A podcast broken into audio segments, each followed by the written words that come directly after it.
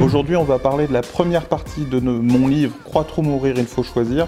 Première partie qui traite du thème essentiel pour la croissance, c'est d'abord travailler sur soi, parce qu'une entreprise est portée par son dirigeant ou ses dirigeants, et il faut que le dirigeant ou les dirigeants soient complètement motivés, drivés par la croissance de l'entreprise.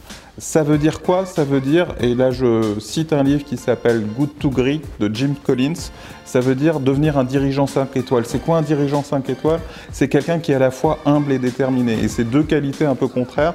Il s'agit de dépasser son ego. On ne fait pas croître son entreprise juste pour se faire mousser ou se faire plaisir.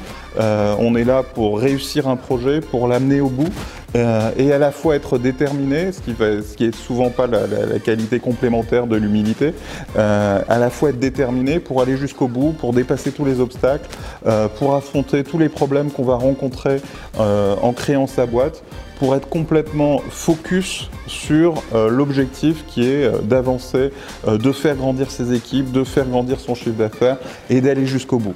voilà ce premier conseil. Vous en trouverez bien sûr beaucoup plus d'informations au sein du livre Croître ou mourir, il faut choisir.